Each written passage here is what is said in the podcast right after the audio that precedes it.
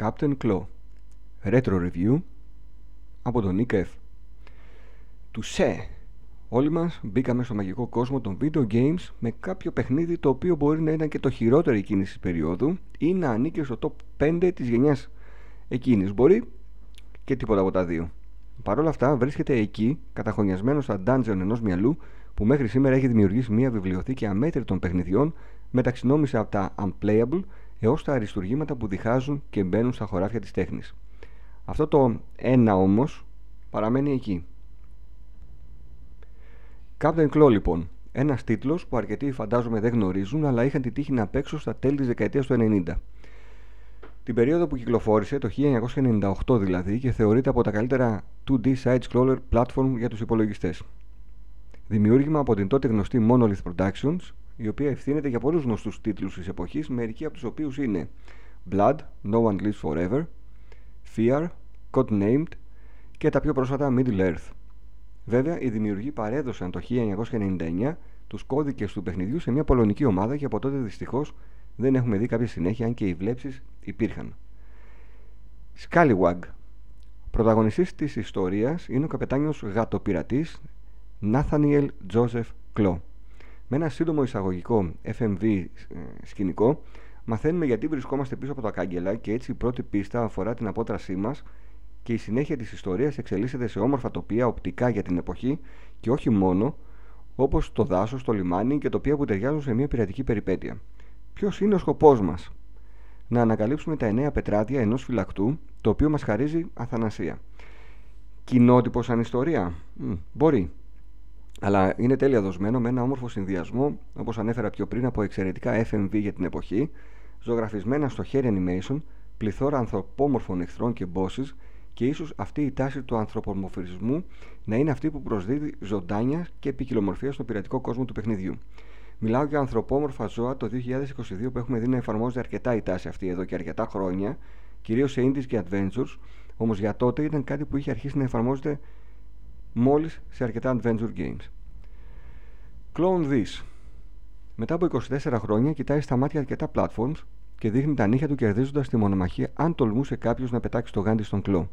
Τα διαθέσιμα όπλα του Captain είναι το ξύφος του, σε πολύ κοντινή απόσταση χρησιμοποιεί τη γροθιά ή την κλωτσιά, ενώ για τις μακρινές αποστάσεις έχουμε την επιλογή για ρήψη δυναμίτη, στόχευση σε μπαρουτιασμένα βαρέλια ή εκτέλεση μαγείας. Magic Claw.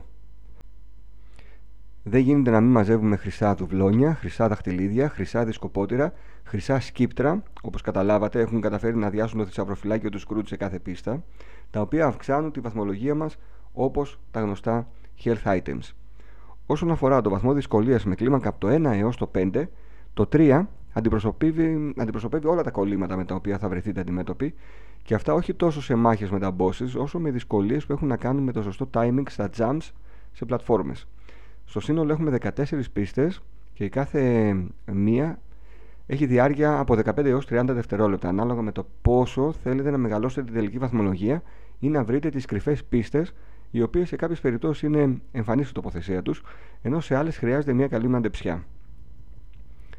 Οπότε, όπως καταλαβαίνετε, οι τελευταίες παρατηρήσεις μπορούν να θεωρηθούν ως αρνητικά για ορισμένους, αλλά οι δυσκολίες στα παιχνίδια του τότε ήταν κάτι σύνηθες και μάλιστα οι speedrunners εκμεταλλεύονταν τέτοιου είδους παιχνίδια για να γίνουν καλύτεροι και το κλό μετά από χρόνια έμαθα ότι βρισκόταν και αυτός στις προτιμήσεις τους. Εν κατακλείδη, το κλό, πέρα από τους συναισθηματικούς δεσμούς που μπορεί να υπάρχουν, πιστεύω ότι στέκεται επάξια σε σημερινά σύγχρονα indie games στην κατηγορία των platformer για όλους τους λόγους που ανέφερα παραπάνω. Και καλό είναι ο καθένας μας να θυμάται και να αναδεικνύει διαμαντάκια του παρελθόντος, γιατί δεν πρέπει να ξεχνάμε πως το gaming δεν έχει ηλικία. Μπορούμε να περάσουμε απλά καλά παίζοντας 20 ώρες στο καινούριο Spider-Man, Assassin's Creed κτλ αλλά να εκπλαγούμε πώς μπορεί να απογειωθεί η εμπειρία παίζοντας αυτό, το ένα του τότε, έστω και για μισή ώρα. Αυτή πιστεύω πως είναι η μαγεία. Γι' αυτό λοιπόν, πέρα από τα τέλεια παιχνίδια και σε ποιότητα και σε αριθμό που μας δίνει σύγχρονη gaming βιομηχανία, καλό είναι να ξεθάβουμε που και που και τα σεντούκια μας, τη χρυσή δεκάρα και να τις ρίχνουμε ένα γυαλισματάκι. Ο βαθμός που βάζω στο παιχνίδι είναι 9 στα 10 χρυσά δουβλόνια. Γιατί όταν πρωτοκυκλοφόρησε ήταν για 9 στα 10 και θα αφαιρούσα 2, δηλαδή θα έβαζα 7 στα 10 για τωρινή βαθμολογία. Ίσως καταφέρει να ξαφνιάσει και εσάς πιο πολύ για το πόσο καλά μπόρεσε να κρατηθεί ένα πλούσιο αλλά όχι πολύ γνωστό πλατφόρμα εκείνη τη εποχής μέχρι σήμερα.